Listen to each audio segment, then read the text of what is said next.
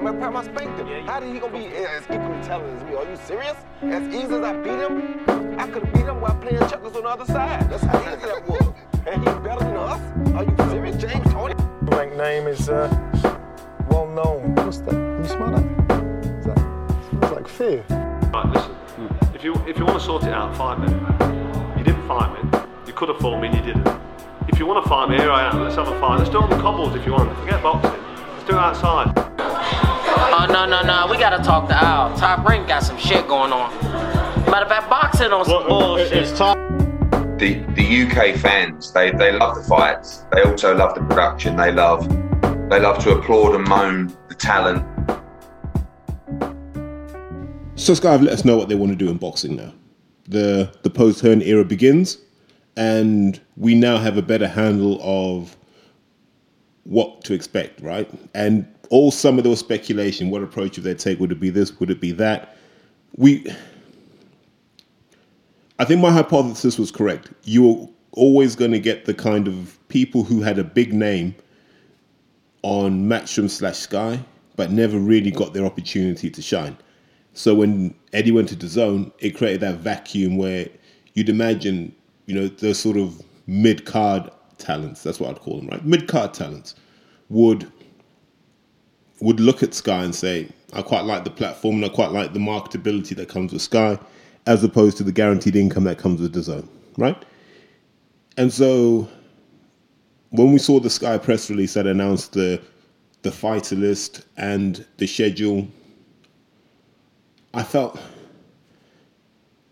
I was happy because it wasn't a complete screw up. So we give thanks for that. But it also didn't have the sort of jack in the box name I was hoping for. So at that point, I was hoping someone was going to say, yeah, we've re signed Joshua to another three years.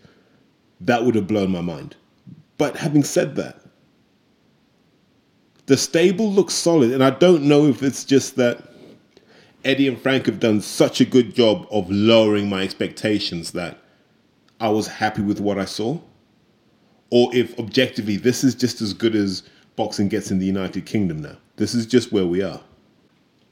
But above el- above everything else, the thing I took joy over was I didn't have to sit there through a you know I mean, a videographer and promoter talking for an hour about stuff I don't care about, 90% of which wasn't even true. I just got a good corporate announcement. I got some social media activity and I got to share my opinion. I really enjoyed that. I got to look forward to a couple of shows. I think the October 2nd show looks good. By the way, if anyone is going to the show on October 2nd, tweet me, let me know, Instagram me, whatever. It would be good if we could just get a group of people together on a Saturday, you know, before the fight, have a few beers, everyone gets to know each other. We just go and watch the fight. We may all end up in different seats, but so what? It'd be good to just meet up because I think sometimes, you know, people know this. We go to fights on our own and we don't get a chance to move in that group that kind of gives you a bit more of a buzz, a bit more energy. So if you are going on October 2nd, by all means let me know and then let's see if we can get something organized.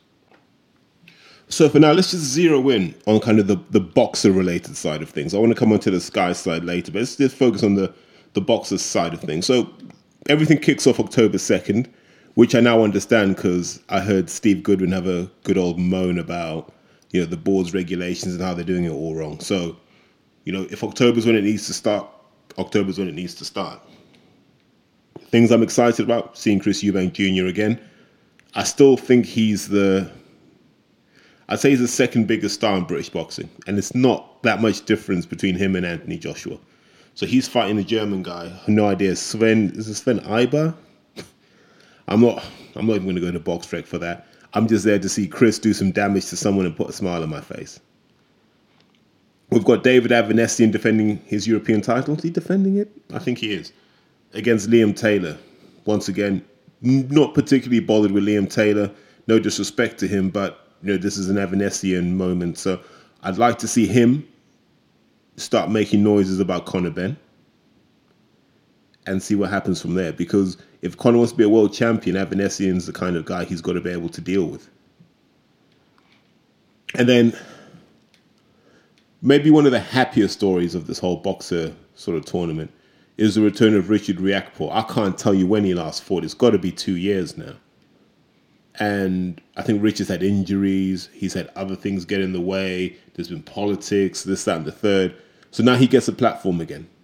And, you know, he's got to be touching 30 or just over 30 now. So he's got to start making tracks. But uh, when you hit as hard as he does and you're as dedicated as he is, I don't think you miss a step. So I'd like to see him get in and amongst the mix again, build himself up to a world title. I don't think the Okolie fight is too far away, but they're the kind of fights I think as British fans we want. And if Ben Shalom is serious about being fighter first, then these are the noises we need to start hearing pretty soon, right? And then another guy who makes me incredibly happy, uh, Mikael. So I'll be glad to see him fight Stephen Ward. God, Stephen Ward is brave because Mikael Lawal's a big, solid cruiserweight. And Stephen's just come up from, from light heavy, to be honest. But if you look at Mikael Lawal, 13 fights. And I can remember him from Groves v Eubank. So I went there with, with Winnie. If you know who Winnie is, then you understand. And so the bit we were sat at kicked off. And I remember having to pull her away from there just to make sure she was safe. So we ended up stood next to Mikael Lawal and his team. And we just had a little chat. Like, I don't know him that well. I'm sure he's run past me a few times when he's doing his road work. But I've always loved the fact that he's just got on with it in silence. And the guys at Stonebridge have looked after him really well. And he's, you know, when they talk about good, honest, solid pros, he's one of those guys. He did the, there's the Giacomo adverts he did. So he's, a man of many talents, but very understated with it. But my goodness, he can hit. I was talking to JP about sparring with him, and JP was telling me, yeah, he's the real deal. Like, you know, if you're not on your game, you're going to get hurt. So I'd like to see him get a run. I think put him in the mix with guys like Tommy McCarthy, Billam Smith, um, just those kind of guys who are under six foot four. Put put him in with those sorts of guys. He'll give you entertaining fights. He's not there to run around the perimeter of the ring. He is there to cause havoc. So I think that first card looks good. And like I said, I think it's one of those where if we want to make a stand, and, and we made a stand against what Hearn was doing, and we we said we wanted change, and this is the change we've got. If we were serious about that change, we have to support this show. You mean you have to make this show a success because otherwise, what happens? Eddie goes and ah, they can't do anything without me. So all the people who said Hearn was fleecing them and cheating them, you have to help make this a success. Otherwise, Hearn still wins. If we fast forward to October 16th, up in Newcastle, you've got Hughie Fury v Christian Hammer. You've got Savannah Marshall defending her WBO title, and can't for the life of me remember who she's facing. It's, this is all relatively fresh, so bear with me. But you're also seeing Lewis Ritson on there, and you're seeing. I think they're going to shine light on a few other, a few other prospects, and I feel for Hughie and Savannah because that was one of those examples of Eddie Hearn screwing people over, right? And eh, I don't think the story is a secret. Eddie wanted to sign Savannah so he could make the Claressa Shields fight. But as part of that, like Hughie was like a make weight in the deal, and I'm not saying that to be disrespectful. It was almost like they had nothing that they could really do with Hughie, but Hughie was well positioned with the governing body, so it was he was a useful heavyweight to have around. And so you hit the problem of the Shields fight wouldn't happen because, as I said, Hearn's been frozen out of America. So now Savannah's left just kicking her heels, going, "This fight will never happen." To the point where I know Peter was disaffected with the whole situation, and I think the Sky thing came at the right time for him. And I wish Hughie all the best. My only concern, I repeat, only concern with Hughie is whether the cut will open up in every fight. Because if it does, then is it worth carrying on? I don't know. But if Hughie can stay cut free, I'd like to see how far he can go when he's the main heavyweight on the roster. You know, and currently he is until Joshua signs, but even then, they, they're, they're in different leagues at the moment. You know, maybe this is an opportunity for a Hughie Fury v Tony Yoka fight. You know, if we're going to think that far ahead, because I think isn't Yoka signed with Arum? So that would be a good fight, and once again, that would be Sky delivering for the fans. So the real test will come probably early next year to see how fan friendly, you know, Sky intend to be with their choice of fights.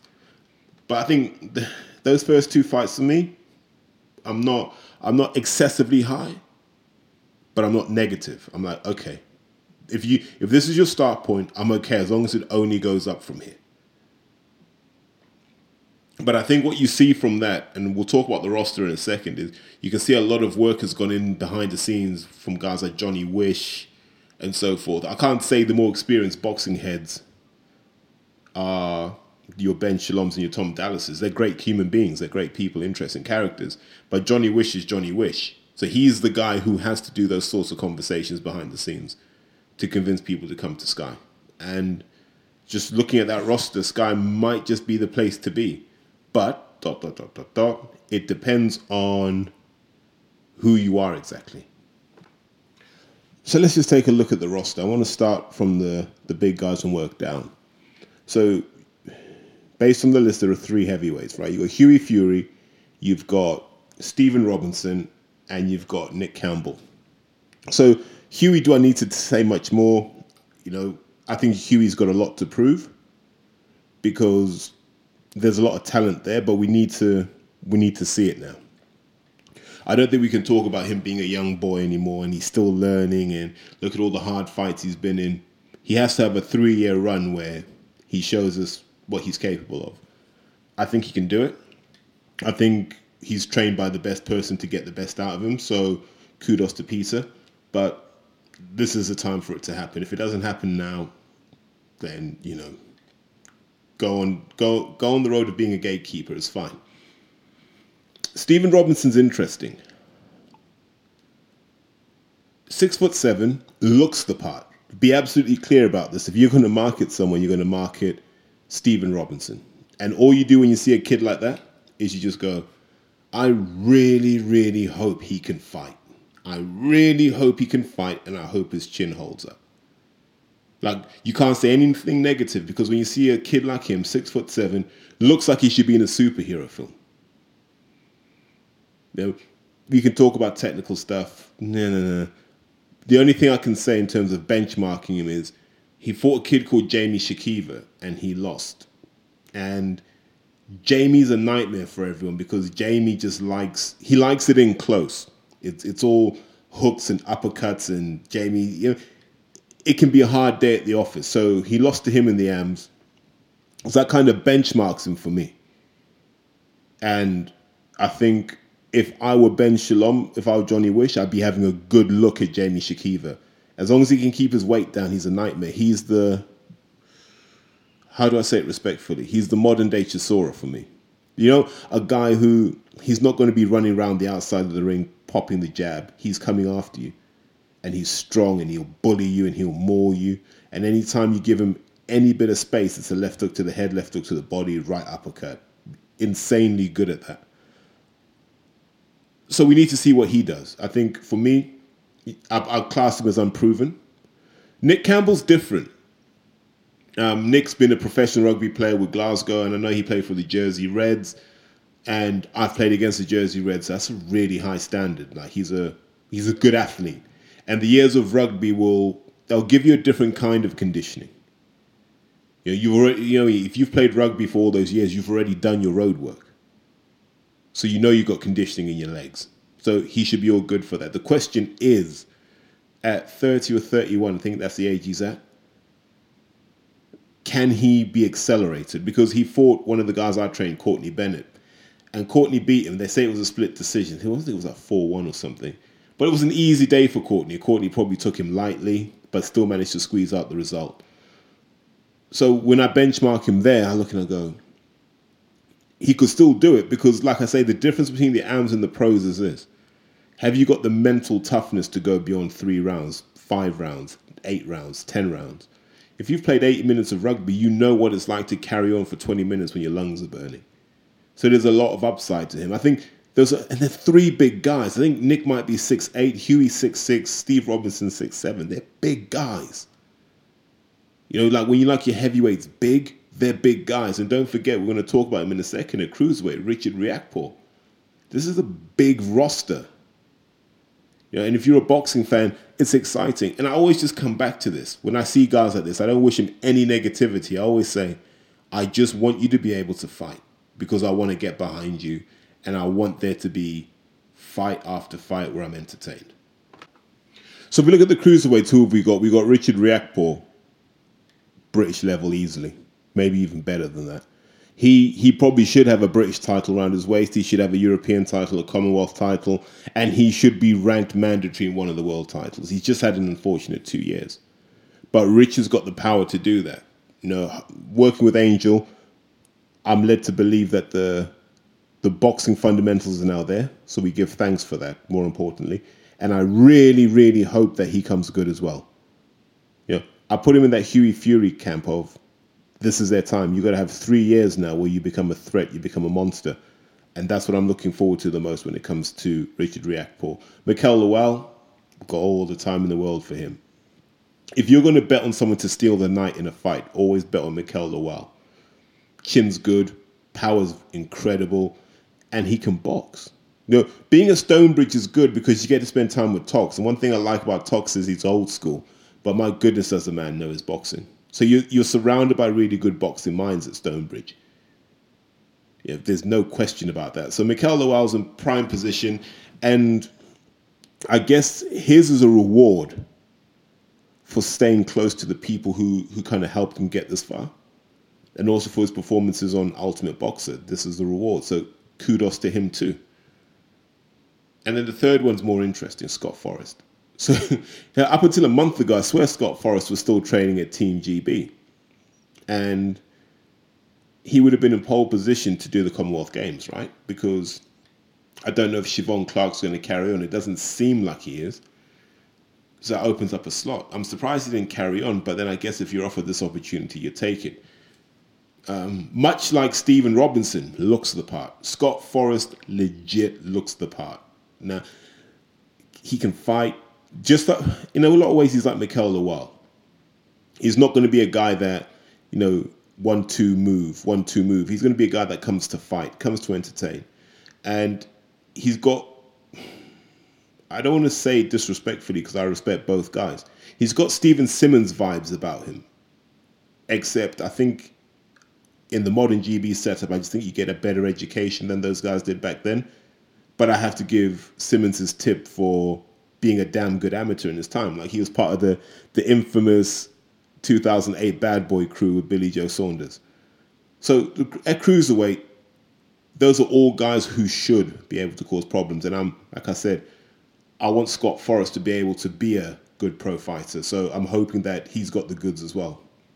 Seems to be made of tough stuff. So heavy and cruiser, I'm I'm broadly happy with because it opens opportunities. Like I said, with Hughie around the Yoka, at cruiser, Richard Riakporhe and Okolie could come together. Mikael Lawal and Isaac Chamberlain could make sense. You know, those so all those fights should be on the table.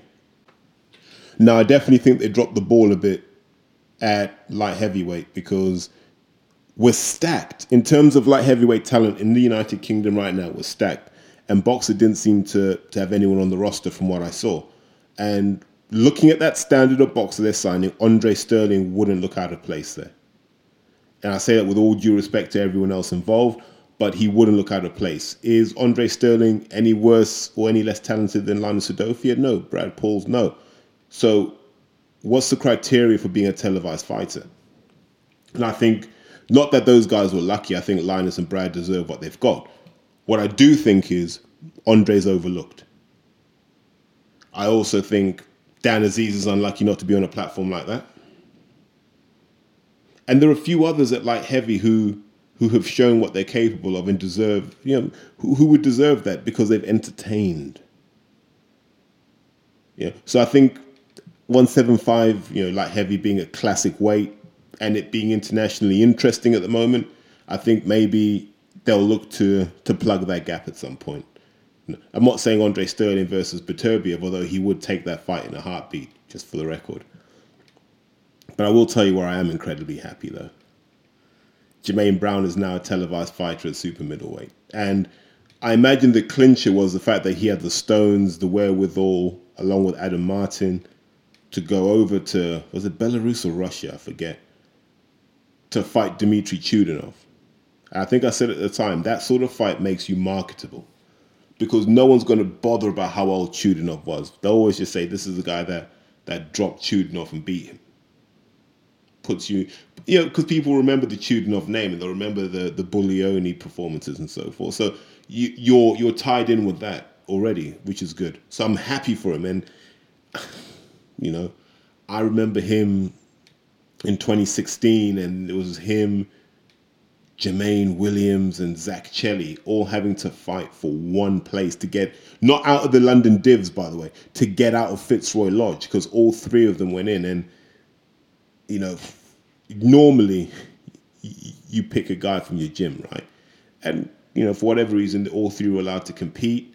They all weighed in together. So imagine you're trying to train together, and it's not working and you got to remember, Zach was the last one in. Those other guys have been loyal to the club.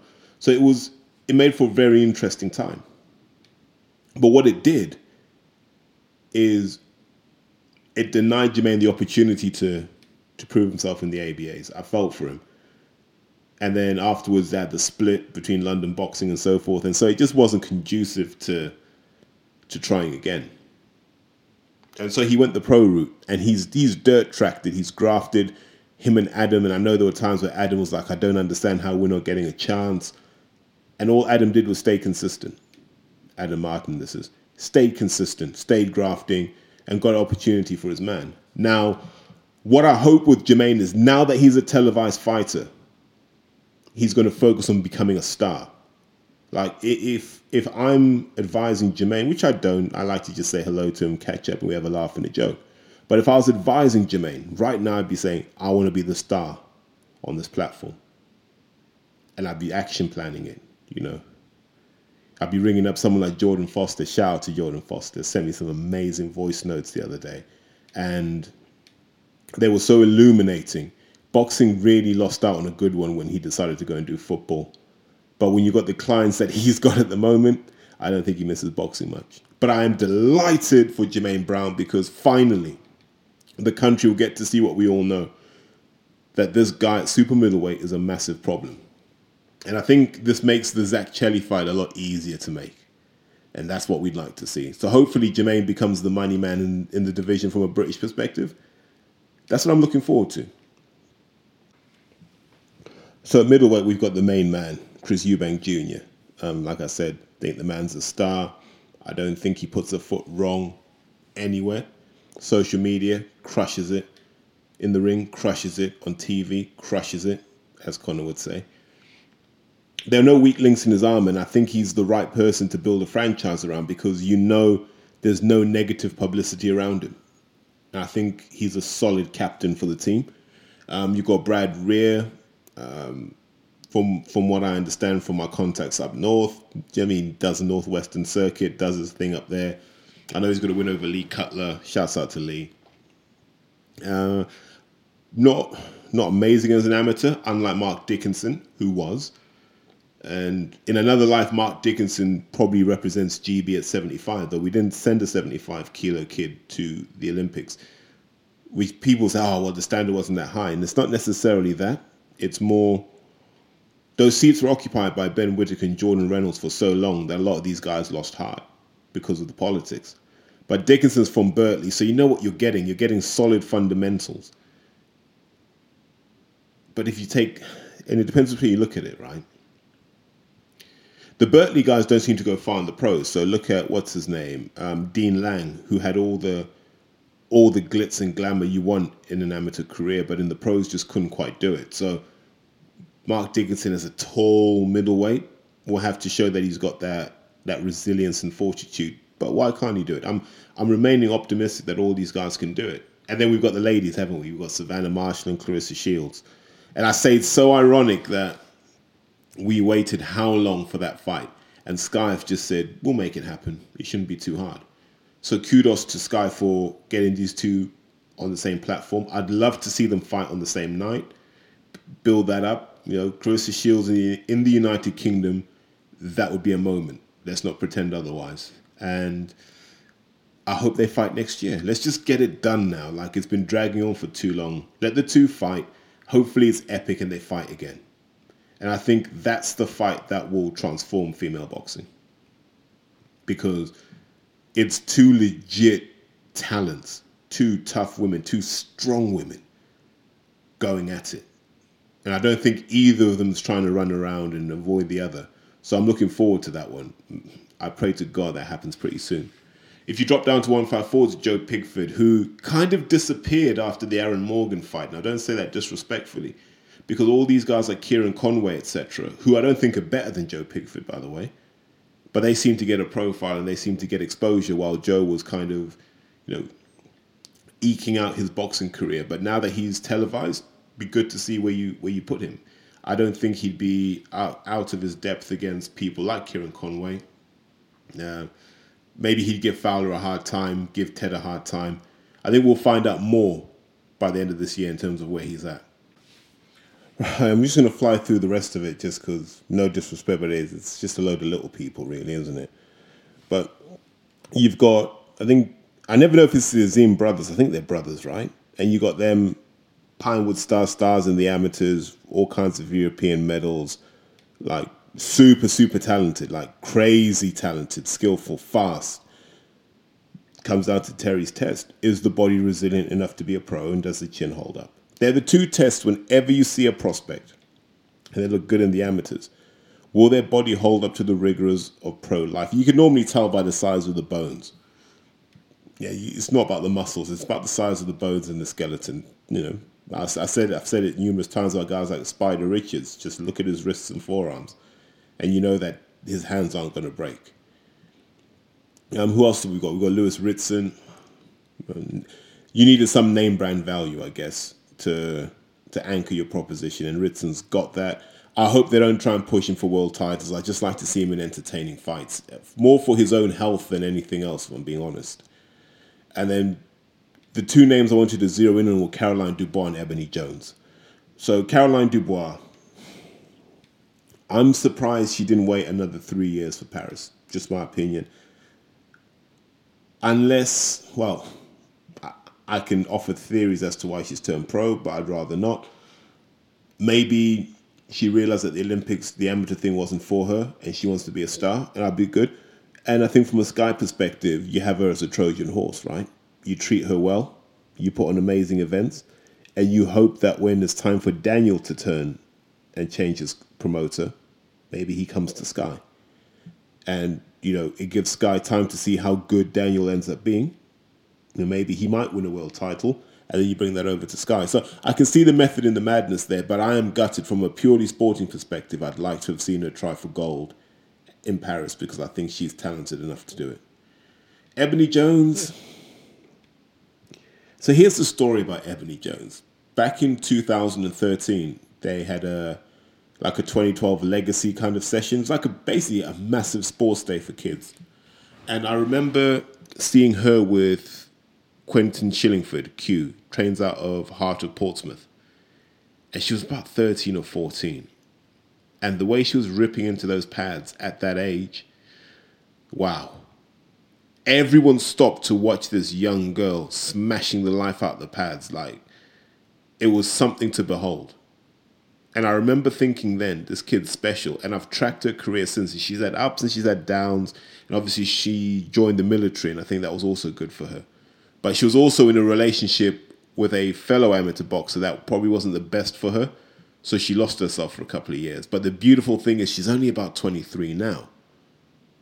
But she's so experienced that you imagine she hasn't lost a step. I know she's training down in Guildford with John Edwards, so congratulations to him. He's building a hell of a stable as well. But Ebony, really excited about Ebony Jones because she's in the same weight category as Shannon Courtney. I want to see that fight in the next 12 months because Ebony will show you what real boxing is. I think Eddie tried to sneak a lot of women in, kind of tapping into that FHM market. Ebony Jones isn't about any of that. She's about we're, we're here to fight. 10 two minute rounds, 52 minute rounds, it doesn't matter. So seeing those two at bantamweight will be interesting because there's not many of them around, so they have to face each other, right? Because isn't her first fight against Beck Connolly, who, as much as I love Beck, I hope she's not there to get whipped again because I thought the whole point was she struggled to make weight. So maybe this one will be happening at 122 pounds and not 118. But I just, I don't, I don't want to see Beck Connolly become the the whipping girl of female boxing. That's just my view. I care too much about the well-being of boxers. Number one, number two, rugby's taught me this, and if you don't believe me, look into some a rugby player called Kat Merchant. I think it was Kat Merchant who had the concussions and hasn't been right ever since. And I worry that Beck's going to take too many of these and it's going to affect her health. But also, who am I to tell her what to do or what not to do? It's her life; she make her decisions. But no, overall, how would I assess the stable? It's a it's a stack load of potential. There aren't many people on that list that are the real deal, but there's a load of potential, and I always say you can be excited when there's potential. Now it's on to Tom Dallas to match him carefully. It's on to Johnny Wish to guide them appropriately, and it's on to Ben Shalom to give them the platform to excel. Now I don't think this is it in terms of signings. I think this is the opening gambit. And I think what you do here is you run a proof of concept for about six months. You say, look, this is what it's like being on Sky. Hopefully, sold out arenas, good viewing figures, you know, that cross pollination where you can end up on a league of their own, etc. And then you start to approach the bigger names and you say, you know what you get with Sky. So I think that's probably how it will work. And I think you'll get better names a year from now and you might see some of these guys drop off. I don't know, but don't ignore also Wasserman Boxing have their stable to share with Sky as well.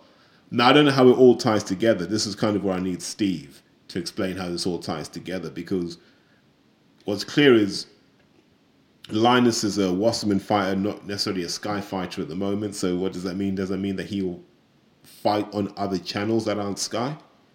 No idea. But let's let's try and get to the bottom of this. But I'm willing to give this a chance. I'm not going to say anything negative about it. I am willing to give this a chance for any number of reasons. But the chief one is this. As soon as someone says, Eddie, what do you think of what Sky are doing? He'll be all positive and then he'll start to tear down the names and he'll go, There's no star power there. They can't sell out the O2. They can't sell out Wembley with that stable. He'll start to to do it down as if that's not where he started with with talentless people like Danny Connor and so forth. You know, he started somewhere. And then once he proved what he could deliver, what happened? People came to him. But I don't want to hear any of the her negativity, and that's why I want to be positive about this. And I want to see Ben Shalom and Boxxer and Sky, Johnny Wish, Adam Smith. I want to see all of those guys succeed because that would give us three legitimate platforms plus Channel 5. That's income for boxers. You know, the other day I did the podcast and I was saying, you know, boxers are lazy. This is why Jake Paul's making millions. Now there are four platforms. If boxers aren't planning how to monetize their exposure on these platforms, you deserve to stay broke. If you can't find Jordan Foster anywhere, you deserve to stay broke. Even after all of this, I'm not even seeing anyone grifting off this. No one's gone, look, I'm on Boxxer right now. Make sure you hit me up for some sponsorships. Make sure you hit me up for those tickets. Hit me up for anything where I can make money. That's what they should be doing now. And if you're not on that, you should be saying, look, I've just signed to Sky. I need a freelance marketer to help me blow up. But no one's thinking like that. That's the downside of all of this. But just broaden this out a bit and go, those last four or five shows that Eddie did were so bad that Sky couldn't fail with the first announcements they made. And that's not even talking about the the Oscar Valdez fight, if it's still allowed to go ahead, by the way, after the adverse findings. That's not talking about actually. Did anyone tell him never open up your B sample? Just get the lawyers involved and hope it goes away. And then you're talking about Shakur Stevenson versus Jamel Herring. That's a real fight. Josh Taylor versus Jack Catterall. You're, you're, you're talking about real fights that are happening on this platform. And I know the Fury situation is complicated because I think he's still signed to BT, so he can't come onto Sky. But the idea that you can go from watching Fury Wilder to then watching Hughie Fury against Christian Hammer, I don't mind that. And meanwhile, we don't know what we're going to get on DAZN. So we know we're going to go from Joshua to the to the debut show of Boxxer, to Tyson Fury versus Deontay Wilder, to Hughie Fury versus Christian Hammer. Now I know Fury versus Wilder's on another channel, but what I'm talking about is just that flow. And normally DAZN are a big part of that discussion. It doesn't feel that way right now. It feels like there's a slow bleed with Matchroom. And we're Hearn to leave, not Hearn, sorry, we're Joshua to leave Hearn and just side up with Sky. All of a sudden you're looking at that stable going, I don't think he's got anything we need. Do not underestimate the crisis Eddie Hearn is in at the moment. That American adventure has shredded his reputation. The fact that those promoters could club together and shut him out comprehensively to the point where Tevin Farmer doesn't want to deal with him. Devin Haney didn't want to deal with him. Canelo told him, sit down, I'll sort out my own fight with Caleb Plant. All those times he thought he was untouchable. And he realized you get to a certain point where you make too many enemies and you can never bring it back. And I keep saying this. If you're serious about wanting a world where Hearn is not that influential, you will support this Boxxer thing until it becomes something we can't agree with. So October 2nd, October 16th, sit in front of a screen, get to the arena, however you want to do it. Show that support. Right, guys, you take care. Hopefully, I got this out in time.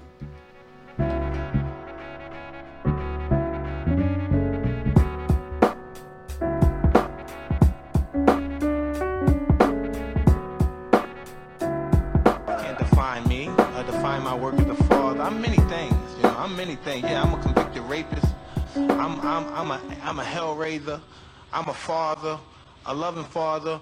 I'm a I'm a, you know I'm a semi good husband. You know what I mean? What? You know, what I mean? I'm just a man out here trying to enjoy my. I, I was born poor. I ain't never had nothing, man. I don't know how to act. All right. But the real thing is, I'm just I'm just here to be me. I don't care what Uh, you you know what? I am or who who anyone thinks I am um, at this stage of my life. But um, yeah, I'm a pretty much of a tyrant titan. Yeah, that's who I am.